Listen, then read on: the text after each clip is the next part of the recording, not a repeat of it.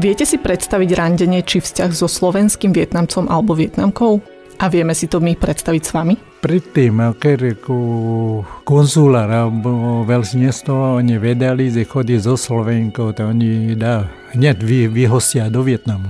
No ja si myslím, že pre typického Vietnamca, čo sem migroval prednedávnom, aby si zarobil, to určite je problém nájsť si na Slovensku priateľku, frajerku, nepozná jazyk, nevie ako sa balia baby a tak. To vysielanie signálov to ma vždy bavilo. Myslím, že vo väčšine prípadov som fakt bola ja tá prvá, ktorá spravila ten prvý krok. Ako fungujú zmiešané vzťahy? A sú slovenskí Vietnamci a Vietnamky vnímaní ako atraktívni? A ak áno, Vnímajú nás ako exotický artikel do zbierky, ako zárez na opasku pre mužov, ktorí si chcú v úvodzovkách vyskúšať sex s Aziatkou, ale nemajú záujem nás predstaviť doma rodičom? A dokážu si vietnamskí muži nájsť slovenskú priateľku? O tomto všetkom si povieme už v dnešnej a aj tej nasledujúcej epizóde podcastu Banánové deti. Moje meno je Klaudia Alner a hoci som sa už narodila na Slovensku, moji rodičia sú Vietnamci. Spoluautorom tejto podcastovej série je Peter Hanák.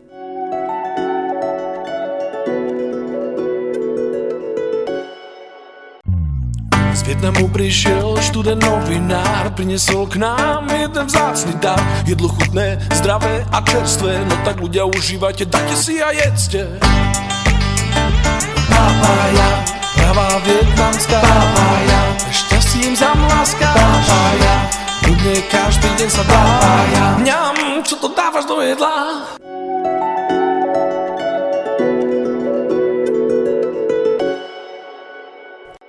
Vzťahy sú niečo, čo rieši každý z nás. Slovenskí Vietnamci čelia okrem všetkých bežných ešte aj jednej ďalšej dileme navyše. Partner či partnerka z našej vlastnej komunity alebo z majority. Kým sa ktokoľvek z nás dostane do vzťahu, väčšinou si musíme najprv prejsť fázou randenia. Aké to je pre Vietnamcov a Vietnamky na Slovensku? Hovorí Kika Tran z druhej generácie. Je polovietnamkou, zároveň spevačkou a dizajnérkou. No u mňa to bolo určite akčné, bo ja som žena, ktorá nemala problém osloviť muža, keď e, mala záujem. A vlastne až, myslím, môj snúbenec bol prvý a možno asi jediný fakt. Muž, ktorý zbalil mňa, ale neviem, možno si to zle pamätám. V každom prípade vždy som to vnímala ako takú hru, také tie začiatky a to vysielanie signálov, to ma vždy bavilo a keď som to tam cítila, že to tam je oboj strane, tak, e, tak sa to už nejak stalo. Myslím, že vo väčšine prípadov som fakt bola ja tá prvá, ktorá spravila ten prvý krok. Pýtala som sa aj Miňa z Banskej Bystrice, ktorého rodičia prišli do bývalého Československa v 80 rokoch. Miňo je dnes plastický chirurg a takúto skúsenosť s randením má on. Boli sme raz na párty, štyria chalani a jediný Aziat som tam bol ja.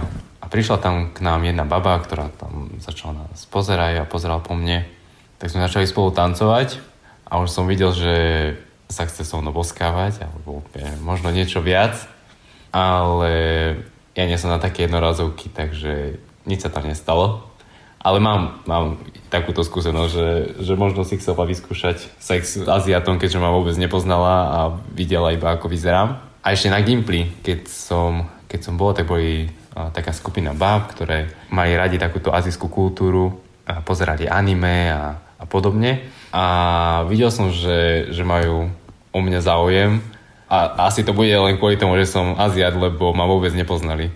Hovorí Nguyen Thanh Kuang, Vietnamec z prvej generácie, ktorý prišiel na Slovensko v roku 87. Nedá sa všeobecne povedať, že aká je kritéria k výberu partnerstva u každého muža, ale každý hľadáme niečo, čo je pre nás iné. Hej, možno tá odlišnosť v kultúre, vo výchove dieťaťa alebo v e, rodine, rituály, všetky tie odlišné veci priťahujú či mužov alebo ženy vlastne aj v môjom prípade takisto ako keby Slovenky nás vnímajú z vietnamských mužov ako exotický, odlišný a tí, ktorí vysnievajú zradu. Keď niekto, kto vyniká v nejakej spoločnosti, je lepšie vnímavý alebo aj diskriminovaný. Čiže je to pre nás ako keby taká pozitívna diskriminácia v tom zmysle slova. Čiže mal si v podstate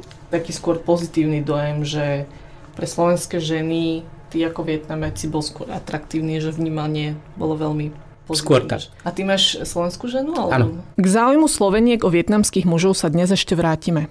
Muži Slováci a ženy Vietnamky to je ešte iná kapitola. Vysvetľuje Ronald, slovenský Vietnamec, ktorého poznáte aj z minulých epizód ako bývalého policajta a dnes doučovateľa slovenčiny pre vietnamských migrantov na Slovensko. Vietnamky o tie určite záujem je snáď každý druhý kamarát mi povedal aspoň raz, nech mu dohodím nejakú babu Vietnamku. Znamená to, že sme my ženy Azíčanky len akýmsi artiklom do zbierky pre bielých mužov? Pýtala som sa fotografky Kvet Nguyen, akú mala skúsenosť ona. Vysvetľuje to v širšom kontexte v rámci toho, prečo jej rodičia majú predsudky voči západniarom. Možno sa moji rodičia obávali aj toho, že možno aj oni sami mali skúsenosť alebo počuli o prípadoch, kde vlastne sa stretli s mužmi alebo teda ľuďmi, ktorí mali špecificky vyfiltrovaných ľudí z azijského pôvodu, ktorých chceli akoby nejakým spôsobom sa s nimi stretávať alebo s nimi chodiť alebo ich zneužívať vlastne nejakým spôsobom. A tento fenomén, ak to môžeme nazvať fenoménom, uh, som si všimla už ako tínedžerka. Ja som akurát vlastne bola na tých počiatočných sociálnych sieťach AZ, Pokec a neviem čo. A vlastne my sme, my sme to s kamoškami nazývali, že, že títo ľudia majú žltačku, pretože sú akoby nainfikovaní takouto, že žltou rasou, alebo že potrebujú mať tento styk so žltou rasou. A veľmi sme ich nemali radi. To teraz poviem akoby ten pocit ešte z toho vtedajšieho obdobia.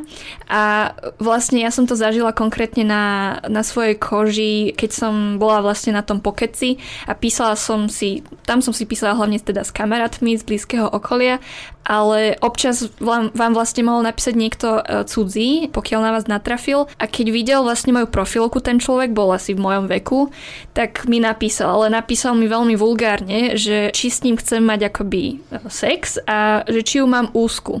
A potom som sa už viackrát akoby stretávala s takým narratívom, že azijské ženy, že majú vlastne takéto predispozície telesné a že vlastne to sa páči mužom. Potom som si vlastne uvedomila, že možno tento narratív je vytvorený v, akoby v tej komunite e, pornostránok, kde azijské ženy sú vlastne prezentované ako super, pretože majú vlastne takúto telesnú vec a že to je vlastne väčšie uspokojenie, ale môžu tam byť samozrejme aj iné vlastne detaily, ktoré možno vychádzajú z fetišizácie, ale z histórie a všeobecne akoby, keď sa aj pozrieme možno na japonskú kultúru, ale to už sú akoby moje domnienky, ale musím povedať teda, že som sa s tým stretla a, a veľmi som cítila také silné emócie a nemala som sa vtedy veľmi dobre všeobecne z toho. A čo na to povedala 18-ročná Anna? Čo ja viem a poznám nejaké vietemky sa stretli s tým, že slovenskí muži alebo muži zo západu sa chceli s nimi nadviazať vzťah len kvôli tomu, lebo sú Vietnamky. Alebo sa proste chceli, chceli s nimi len vyspať a to bolo všetko. Že stretla si sa aj ty s tým osobne, alebo proste, že vieš, že je to nejaká forma, ako keby, že či keď počuješ o takomto prípade, že či to je pre teba dehonestujúce že ten muž chce byť s ňou len preto, lebo je Vietnamka, lebo chce akože vyskúšať si exotiku. No, ja som to nikdy nezažila, ale podľa mňa je to dosť hnusné. Niečo takéto, akože len kvôli tomu, že z akej krajiny sme, lebo nie všetci sme takí istí. Je to dosť uražujúce voči nám, hej.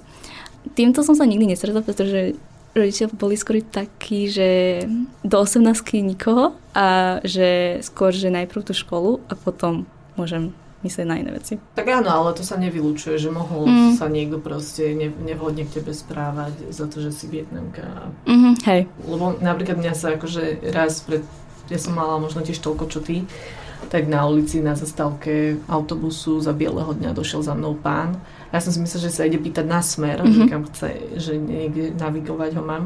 A on vlastne mi ponúkal peniaze, že chce sex s Aziatkou. Tak som ho poslala kade ľahšie, ale teda, mm-hmm. vieš, že či niečo takéto si sa stretla, alebo proste už aj s nejakými verbálnymi náražkami, čo to v tebe vyvoláva? Tým, že som s tým nikdy nestretla, tak neviem, ale akože je to nechutné, podľa mňa, hej, keď o tom počujem. Mala som možnosť rozprávať sa s Braňom Vargicom, Slovákom, ktorý žije vo Vietname už 6 rokov a pracuje ako vysoko postavený manažer v jednej vietnamskej poisťovni. 3 roky riadil vyše 300 zamestnancov Vietnamcov. Pýtala som sa ho, ako vníma často negatívne vnímaný stereotyp, že muži zo západu chodia do Ázie hľadať ženy nie pre lásku, ale z praktických dôvodov. Najlepšia kamarátka mojej najstaršej céry je dieťaťom bielej ženy, angličanky a vietnamského muža. Začínam tú odpoveď takto práve preto, lebo sa chcem vyvarovať tomu, aby sme akože len išli do jedného stereotypu, že len biely muž a vietnamská žena. Lebo sú aj prípady a máme, máme tu aj známych a, a toto som povedal jeden a máme, máme ešte asi ďalšie dva alebo tri e, páry, ktoré sú v opačnom garde. Takže aj také sú a e, veľmi nerád by som bol, keby to, akože ten akože v povedané predsudok e, bol len tým, že bieli chlapi sem prichádzajú hľadať vietnamské ženy. Na druhej strane je pravda, že sú aj takí, alebo teda máme mnoho kamarátov, ktorí sú zmiešané páry a zmiešané páry typu vietnamská e, žena, ktorá je povedzme viac ako 5 až 7 až 10 rokov mladšia od svojho, od svojho partnera. Mnohí z týchto našich priateľov, ktorí v takýchto vzťahoch sú, je očividné jednak z toho, že ako dlho už sú spolu a aké veľké deti majú, že to nebolo niečo, čo bolo iba splanutie a teraz to proste len nejako akože prežívam. Naopak, že sa majú veľmi radi, je to veľká láska a tak ďalej a tak ďalej a tak ďalej. A elementy, ktoré si spomínala, tam minimálne pre nás ako ich priateľov nie sú vôbec viditeľné. Je to rovnocenný partnerský vzťah, ktorým obidvaja majú rovnaké silné slovo a tak ďalej. Proste akože uh, veľmi, veľmi pekné vzťahy. Máme aj priateľov a priateľky, ktoré sú v takýchto zmiešaných pároch a kde ten element, ktorý si spomínala, je zastúpený. To znamená, že je to starší, je to starší chlap, e, biely, ktorý si zobral e, Vietnamku a sú tam elementy, ktoré by mohli napovedať, že nie, ale dneska to už e, akože nie úplne až tak funguje ten, ten vzťah. Sú tam očividne kulturálne aspekty, kde špeciálne ten biely chlap si asi neuvedomoval to, že keď si zoberie Vietnamku, tak si vlastne berie čiastočne aj celú jej rodinu a mnohokrát je to o tom, že, že potom možno, že ani ten vzťah nie je komplikovaný v zmysle ich dvoch, ale je potom komplikovaný, keď do toho vstúpi rodina tej Vietnamky, lebo tam, tam potom to môže byť komplikované. Máme skúsenosť s manželským párom, kde e, otec Vietnamky, e, teda manželky tohto našeho kamaráta, a však aj ona je naša kamarátka, tak vlastne on veľmi jasne na začiatku povedal tomu nadchádzajúcemu zaťkovi, že jasné, príjmame ťa, ale musíš sa naučiť po vietnamsky. A je fakt, že dneska tento náš kamoš, je to Holandian, hovorí e, nádherne vietnamsky aby som zase to, to, bol férový, sú tu aj prípady, kde vietnamské ženy, hlavne povedzme, že z chudobnejších pomerov, keď to môžem tak troška zvulgarizovať, že idú po bielých chlapoch, hej? aj to sa deje, aj také vidíme, ale potom je tu strašne veľa, veľké množstvo zmiešaných párov, bielý chlap a vietnamská žena, ktoré sú úplne normálne, rovnocenne fungujúce rodiny, kde hovorím, že ten biely chlap je dokonca v mnohých prípadoch asimilovaný, asimilovaný, to je asi veľmi silné slovo, ale proste na, vie po vietnamsky, vychádza s rodinou manžel manželky a tak ďalej a tak ďalej. A potom sú tu dokonca páry, že máme anglosaské ženy, ktoré si zobrali a žijú s Vietnamcami. Takže je to fakt, že pestrofarebné.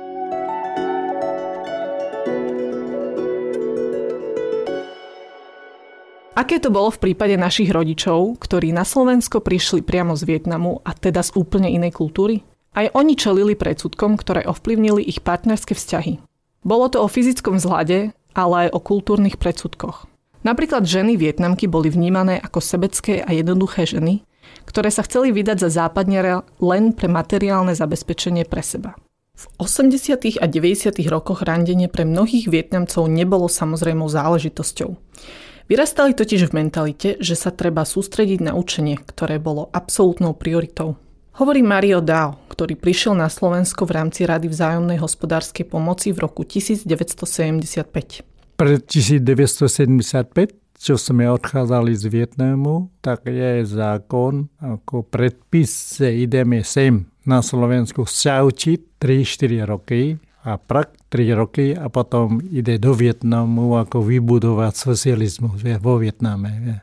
Ale niekto, čo ako náhodou, vieš, že má so Slovenkou, decko alebo čo, tak musí zaplatiť odškodné ako do Vietnamu na ambasáde. Je 46 tisíc korún sme platili. Potom má povolenie na sobáš. Čiže ty si vlastne v tom čase, keď si bol vyslaný Vietnamom sem, mm-hmm. aby si sa vyučil, tak si si medzi tým našiel slovenskú ženu, a, ktorá otehotnila a tým pádom si zaplatil to odškodné a mohol si tu zostať a, a zobrať si ju za ženu v tom čase, keď ako Vietnamci, keď chodiť s dievčatami prísne zakázali. Ani na diskoteke sme nemohli chodiť, aby sme nezostali na Slovensku. A my sme veľmi chceli na diskoteke, každú sobotu je diskotéku v spoločenskej miestnosti, tam školy. Ale sme len pozerali, sme nemohli ísť donútra, vieš. Oni sledujú, vie, vedúci skupiny, sledujú komunisti, tak. To je strašné vtedy. Rifle nemôžem obliekať, rifle. Tak, v tom čase strašne. Sme, tedy mladí, vie, 20, 23, 24, naj, najlepšie roky. To by sme mali jednu stranu. Vietnamcom sa Slovenky páčia. Ale je to aj naopak? Mali Slovenky z generácie našich mám záujem o Vietnamcov? V predchádzajúcich epizódach ste počuli pána Vo Ofuen, ktorý zostal na Slovensku, lebo sa tu oženil a vzal si Slovenku. Alebo ďalší príbeh polovietnamky Kiki Tran, ktorá pochádza z takéhoto zmiešaného vzťahu. Vietnamci, ktorí si vzali Slovenky, sú však skôr výnimkou. Vietnamci to totiž na Slovensku vôbec nemajú jednoduché.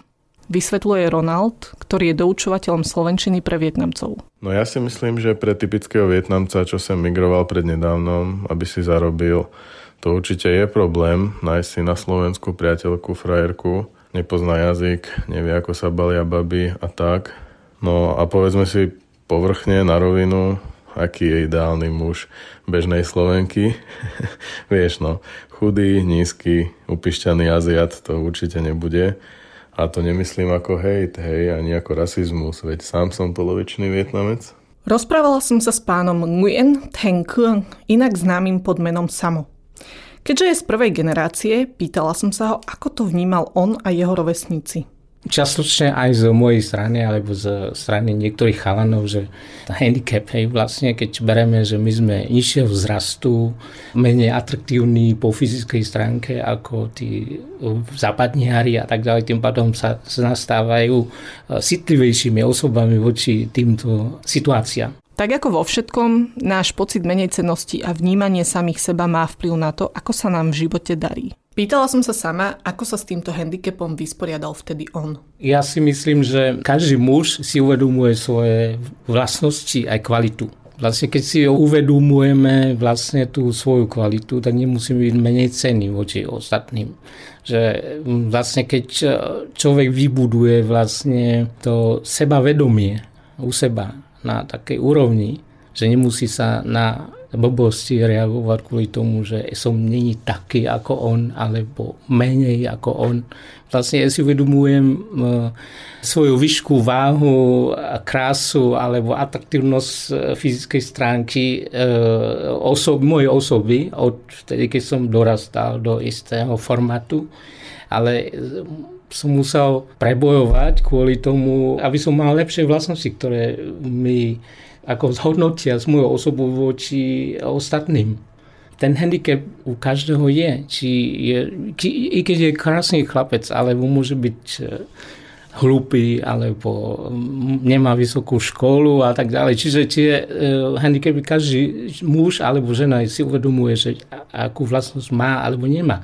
Ale keď človek je sebavedomý, vlastne vystupuje v spoločnosti a si uvedomuje, aký je on, aký je cenný on voči tej spoločnosti, že aké hodnoty ponúka tej spoločnosti, tak to nemusí akože byť e, citlivý v takýchto situáciách. S mojimi hostiami Vietnamcami som sa zároveň bavila aj o tom, prečo je výrazne menej žien Vietnamiek z prvej generácie, ktoré by mali slovenských manželov. Opäť hovorí samo ten pohľad e, Vietnamcov práve na tie ženy, ktoré sa vydajú za zapadniarov, vlastne ešte doteraz sú negatívne. Že vlastne ako keby hľadili iba možnosť ísť za lepším životom, vlastne, alebo nie kvôli láske, alebo kvôli zabezpečeniu rodiny, ale skôr zabezpečeniu lepšiemu životu alebo kariéry. Preto ako vnímajú tak trošku negatívne. Taktiež som sa ho pýtala, prečo podľa neho prevládajú takéto predsudky voči vietnamským ženám medzi Vietnamcami vo Vietname alebo v Ázii prevláda patriarchiat. Muži tam majú väčšie právo a je zhovievavosť voči ostatným, aj voči ženám. Buď majú lepšie možnosti vzdelávať sa, alebo aj pri hľadaní práce oni majú isté výhody.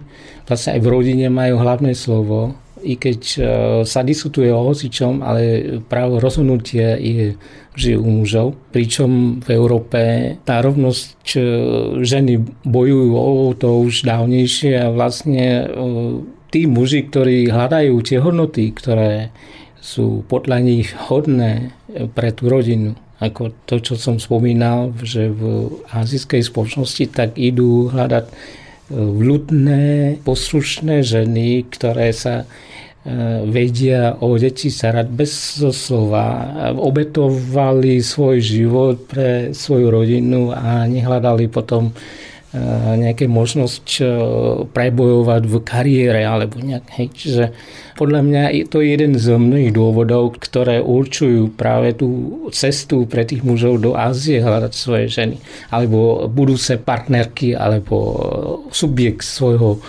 partnerstva aj v živote. Ako sa na tento predsudok pozerajú ženy, ktorých sa to týka? Rozprávala som sa napríklad s Chen He, Vietnamkou, ktorá si našla priateľa z Anglicka a spoločne prišli na Slovensko. Teo má 31 rokov, je ilustrátorka, grafická dizajnerka a spolu s jej priateľom žijú v Bratislave už 2 roky. Keď som začala chodiť s mojim priateľom, prvá otázka, ktorú sa ma ľudia pýtali, bola Chodíš so západňarom? Je bohatý? Vždy som sa len na tom zasmiala. Zvyčajne tí, ktorí majú túto mienku, naozaj nemali skúsenosť s takým vzťahom alebo ani nemajú rodinu v podobnej situácii. Iba začujú od niekoho prípad vietnamskej dievčiny s bohatým západňarom alebo si o tom prečítajú v novinách, príjmajú jednostranné informácie zo sociálnych médií alebo od niekiaľ možno aj od susedov. A možno počuli jeden, dva príklady alebo problémy v živote detí iných ľudí a sami sa presvedčili, že tí, ktorí chodia so západňarmi, majú všetci takéto myšlienky. Pýtajú sa také super takné otázky typu Ko, vaša dcera je na západe. Koľko posiela peňazí domov každý mesiac? Na západe asi zarába veľa peňazí však.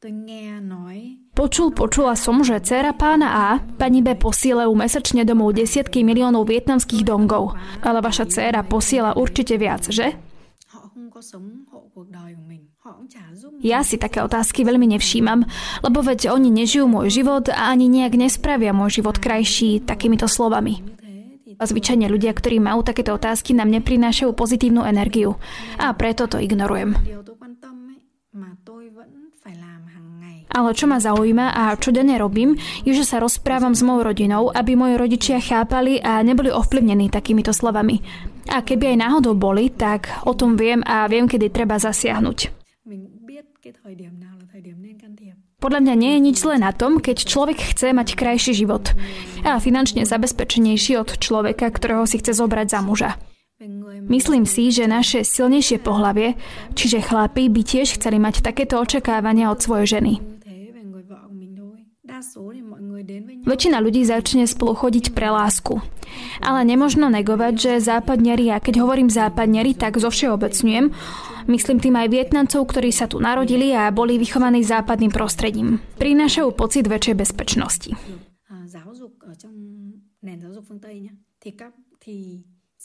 Poprvé je to bezpečnosť, čo sa týka pocitov a mentality.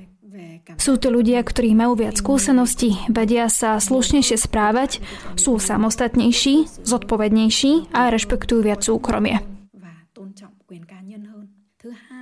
Po druhé, je to bezpečnosť, čo sa týka financií.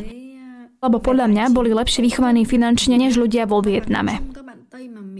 Väčšina západniarov, ktorých tu poznám, a myslím tým napríklad mojich kamarátov, vedia rozdeliť svoje financie a použiť ich rozumne a bezpečne. A keby aj chceli do niečoho investovať, tak si to veľmi detailne preštudujú. Naopak, veľa vietnamských mladých ľudí vôbec nevie, čo je manažment osobných financií. Lebo vietnamský trh má taký jav, že rýchlo zbohatnú, avšak po všetko prídu za jednu noc. A preto si myslím, že je to bezpečnejšie, čo sa týka financií, pretože možno nezbohatnem veľmi rýchlo, ale nemôže sa mi stať, že zo dňa na deň prídeme o všetko a zbalíme si kufre a budeme žiť na ulici a nevieme, kam pôjdeme. Po tretie, je to bezpečnosť, čo sa týka rodiny. Lebo druhá strana sa ti nestará do života. Rešpektujú čokoľvek, čo robíš, aj keď nechápu, prečo to robíš. Pre rozdielnosť kultúry.